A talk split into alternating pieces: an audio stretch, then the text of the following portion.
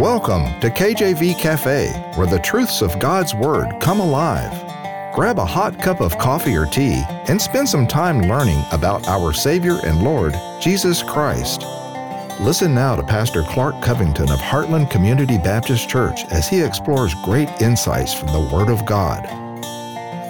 Amen. Glory to God. Welcome to the program. Welcome to the cafe. Pastor Clark Covington here with another episode of KJV Cafe. And uh, it's just so good to be here. Hopefully, you're having a great day, a great week. Amen. Uh, you know what? Beautiful day outside, and uh, lots of people driving around. I've noticed lots of activity uh, as spring kind of starts to emerge. And, um, you know, as we travel, oftentimes we can see a picture of the Christian life. You know, we can see a picture of the Christian life in traveling. And our text verse, I'm going to start with that and then back up a little bit and look at what it's like to travel. This is the second part uh, of a, let's say, four part series, I think it'll be, I think, um, on traveling on the King's Highway, keeping the way. Traveling on the King's Highway, keeping the way. It's one thing to travel on the King's Highway, it's another thing to keep that narrow path. Proverbs 16, 17. The highway of the upright is to depart from evil he that keepeth his way preserveth his soul. The highway of the upright is to depart from evil. He that keepeth his way preserveth his soul. Now, that is plain and simple to understand, isn't it? That as we live this life, we are to depart from evil. And that as we depart from evil, we're going to keep the way that God would have us to go and we'll preserve our soul. You see this throughout the Bible. There's rich text about overcoming this life, not giving in to temptation, waiting on the Lord. The idea of having that faith, enough faith, that you really believe He is coming and, and, and you do serve Him and live for Him and you don't fall into sin and try to play a game like, hey, I'm a Christian when you look at me, but deep down, I'm anything but. I'm living in this world. Now, getting back to the idea of traveling, you know, as we travel, we're constantly on the move. You know, when you travel, you're not still. And the idea in the Bible would be like a sojourner, a person that resides temporarily. You know, and we're called to have that mindset of, of traveling through this world. And the idea is not making the world our home because our home is in heaven with the Lord and we're headed toward a predetermined destination, which is heaven. And we are simply traveling through this world. You know, Jesus Christ embodied this attitude so perfectly. Uh, in the New Testament, you read about Jesus, you know, and they would ask him questions, and oftentimes he would say, I'm not from this world, you know, and then he'd say, okay, well, I don't want to offend, so yeah, let's go ahead and pay taxes or do what we're supposed to do, but I'm not from this world. This world's not my home, you know, and if you look at Jesus' earthly life, that was made clear in his whole life. He didn't have uh, a, a residence, so to speak. He said, Foxes have holes and birds have nests, and I have nowhere to lay my head, to paraphrase. He didn't have a lot of money. I think of the disciples, you know, when they healed the lame man, uh, they said, Silver and gold we have not, because he was begging. But they said, In the name of Jesus, get up and walk. And he got up and walked. And I think of that, that, you know, the disciples didn't have worldly wealth, amen. Jesus himself didn't have uh, worldly wealth. He wasn't notable. He didn't come from um, the the stock of uh, the land, the pedigree, so to speak, that would have led him to worldly wealth. Now he did come from the line of David, King David. Uh, but it was something you really had to dig down and research because he's from Nazareth, and I think it was Nathaniel that said, What good can come from Nazareth? So we see here that Jesus himself embodied this attitude of passing through, being obedient to the Father, doing the Lord's will, heading toward a predetermined destination. And as Jesus lived his life here on earth, he faced many obstacles and detours. And we, as we travel through this earth as Christian pilgrims on our way home to heaven, will face many obstacles and detours. But we should embrace it. You know, we should rejoice and I really mean that. What does that mean to rejoice? It means to have joy. You know, to rejoice in all of these afflictions and all of these snares, all these problems. Why? Because number one, they're only for a season, they're temporary, they're not forever. And number two, because it is just part of the Christian walk. You know, um, I think it was uh, the, the the disciples were preaching Jesus and they were reprimanded by the high priest and so forth and uh, they were in deep trouble and they rejoiced they were counted worthy to suffer they rejoiced and so as we live this life i have to remind myself that you know when i gave my life to christ it seemed as if um, there were a lot of good things that happened at that point I, I explain it like there was a lot of problems i couldn't solve that all of a sudden started solving themselves which is not true. God was solving those problems as I gave my life to Christ. But new things emerged. Um, uh, you know, I, I felt much weaker uh, uh, you know, physically and sometimes even mentally, uh, giving my life to the Lord. I didn't feel uh, as in touch with this world and on and on. And you realize, hey, you know what? That's part of the Christian walk. And these are signs that we're living for the Lord, that we are, and you're saying, Brother Clark, it's a sign that you're weak and you're living for the Lord? Yeah. You know, on the Beatitudes uh, in Matthew, Jesus Christ himself said, Blessed are the poor in spirit, blessed are the meek. Uh, you know, in the Bible, it says, um, I think was Paul wrote, you know, when I am weak, I am made strong. Amen.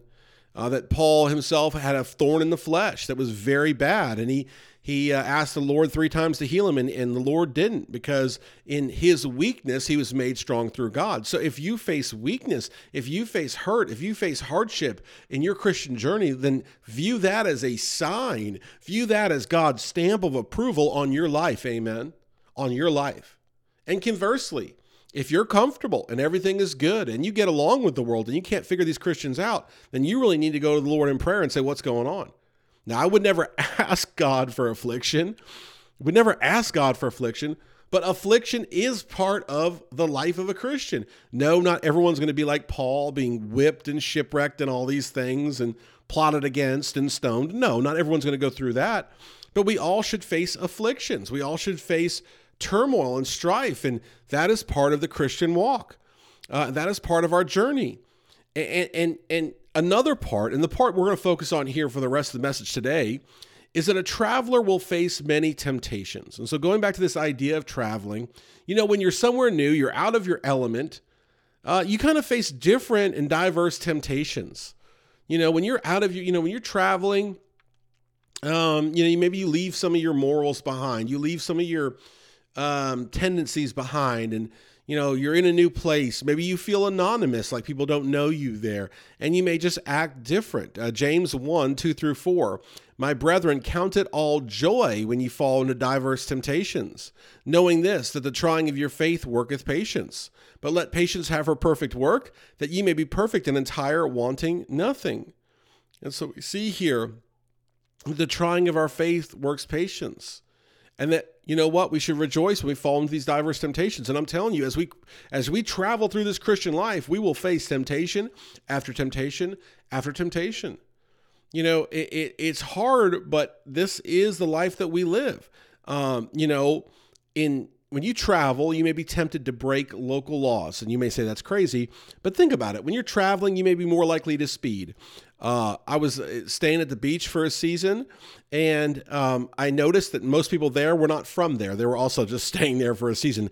The word would be like transient. People were just passing through, and um, I got my license plate stolen, which was has never happened since then, and never happened before then. And Lord willing, it won't happen again. And I said to myself, "What kind of crime is this?" And, uh, you know, I called the South Carolina DMV and asked them about it. And they said, yeah, it's kind of common and it happens. And in my mind, I don't know if this is something was reported to me, but in my mind, I kind of thought it was it was more popular to happen there because I had never seen it before. I think, I, if I remember correctly, I spoke to someone else that happened to as well. And guess what? People are traveling through. I'm thinking they took that license plate and got on the highway and went on their way to wherever they were going. Uh, so when we are traveling, when we are living in this world, we are not in our heavenly home. We have to be careful not to fall away from God and His commands, to fall into that temptation and that trap that, you know what, we're just going to be like the world for a season. You know, eh, God's commands are still true. This morning we spent in our homeschool time with the kids, uh, I spent talking to them about the Ten Commandments. And we watched a, a video illustration animation on it and so forth because it's still important that they understand, you know, God Himself gave Moses the Ten Commandments. Now, yes, we're no longer under the law, but those those commandments are still important. The fruit of our Christian life is to stay away from sin. In the very book of Romans, Paul says, "Don't go near sin because you know what sin is, it leads to death." And so when we travel through this Christian life, we don't want to fall into the temptation of breaking the laws. Again, we're not under the law, but we still don't want to live like the world as we travel through this world. You know, and when you travel, sometimes it's hard to keep up good habits. Maybe at home you exercise, you diet, you got everything under control, you're very disciplined, and then you travel and it's like, oh, you know, I don't have my normal routine, I'm not near my gym, you know, I don't have my food or whatever it is. And you're more tendency to kind of break these good habits. And as a Christian, as we travel through this life and we face temptations, the devil will tempt you with breaking those good Christian habits like studying the Bible, praying, spending time with the brethren, serving the Lord, going to church. You don't think the devil's going to hang down that carrot over and over again saying, Oh, you don't need to go to church. Go out on the lake, go fishing. Oh, you don't need to study your Bible. Go hang out with the, your buddies at the sports bar. You know, on and on and on. You know, go shopping, you know, whatever it is. We need to make sure as we travel through this Christian life that we are on fire for God and that we are not breaking our habits as we go through this world where everyone else seems to be. And also, too, when we're traveling, sometimes we can forget about our heritage. You know, you come to a new place and you see how everyone is acting, and you uh, and dangerously kind of assimilate. Um, and that is, you know, the old saying, when in Rome, do as the Romans. Well, hey, you know what? When in Rome or when everywhere else that you are, do as Jesus Christ would do. And Paul would tell us to follow him because he follows Christ. So we are to follow Paul, we are to follow Christ. Uh, largely, we are to follow God's word. And that means we are to keep our heritage, our Christian heritage. The example I thought of when I was thinking of travel would be a young man or woman that goes to college. You go to college, say you go to college in a different city, a different place far away. You lose your heritage in a way because you're no longer around mom or dad. You're no longer around your preacher. You're no longer around your friends from church or whatever it may be. And all of a sudden, you're in a new environment. You need to double down and be sober and vigilant to be careful that you don't fall into the temptation, to the trap, to the snare of forgetting about your heritage, of becoming like the world of leaving the faith for the modern way of life, giving into the call of this carnal world. Oh, how tempting it is. Matthew 26, 41, Jesus himself addresses this. Watch and pray that ye enter not into temptation. The spirit indeed is willing, but the flesh is weak. And Jesus is saying this in Matthew to his disciples. Look, his very disciples, the ones he chose, he's telling them, Your spirit is willing, but your flesh is weak. And if their flesh was weak, if Jesus is bringing this up, then how much more so do we need to be on guard? Amen. You know, the spirit is willing, but the flesh is weak. And, and we have to be careful not to put ourselves in a situation that's just difficult. You know, if you've forsaken alcohol, please don't go to the bar because you know, you know, I've been there. Amen. I used to drink, and I got saved, uh, and I, I, I got right with God, and I, I said no, I'm not going to drink anymore and my friends would say, "Oh, come out with us, come out with us," and it was the hard hardest time because I had to say no a hundred times. Well, if I had been watching and praying, I would have said, "I'm not even going out with y'all." In fact, I'm going to go home and pray. I'm going to go study my Bible. I'm going to go get right with God. I'm going to go spend some time with the Christian brothers and sisters, and we're going to have a better time at the pancake house or wherever. Amen. And you know that's true. But understand who we are, understand where we'll go if we aren't careful, and pray about it. One of the biggest temptations of the Christian journey, traveling down the King's Highway, is falling into this trap of temptation, of of uh, worldly temptations, of trying to live like the world, of going away from God, backsliding, however you want to put it. Be on guard, friend. Understand we are just pilgrims passing through that our journey is almost done. We're in the last of the last of the last days. God's going to call his children home soon. I believe with all my heart. And when he does, we want to present ourselves pure to God. We want to say, Lord, we kept the faith. Lord, we waited on you. Lord, thank you so much for this reward. We love you so much and spend eternity with him. We don't want to have anything to jeopardize our reward in heaven. Thank you for listening. Tune in next time. Take care. God bless and amen. Thanks for visiting the cafe today. Our goal is to inspire you with the truth and depth of God's Word in a straightforward manner. Do you know Jesus? You can today. Visit kjvcafe.com to learn more about God's great plan of salvation for all of mankind. Until next time, remember as Matthew chapter 6 verse 33 puts it, seek ye first the kingdom of God and his righteousness.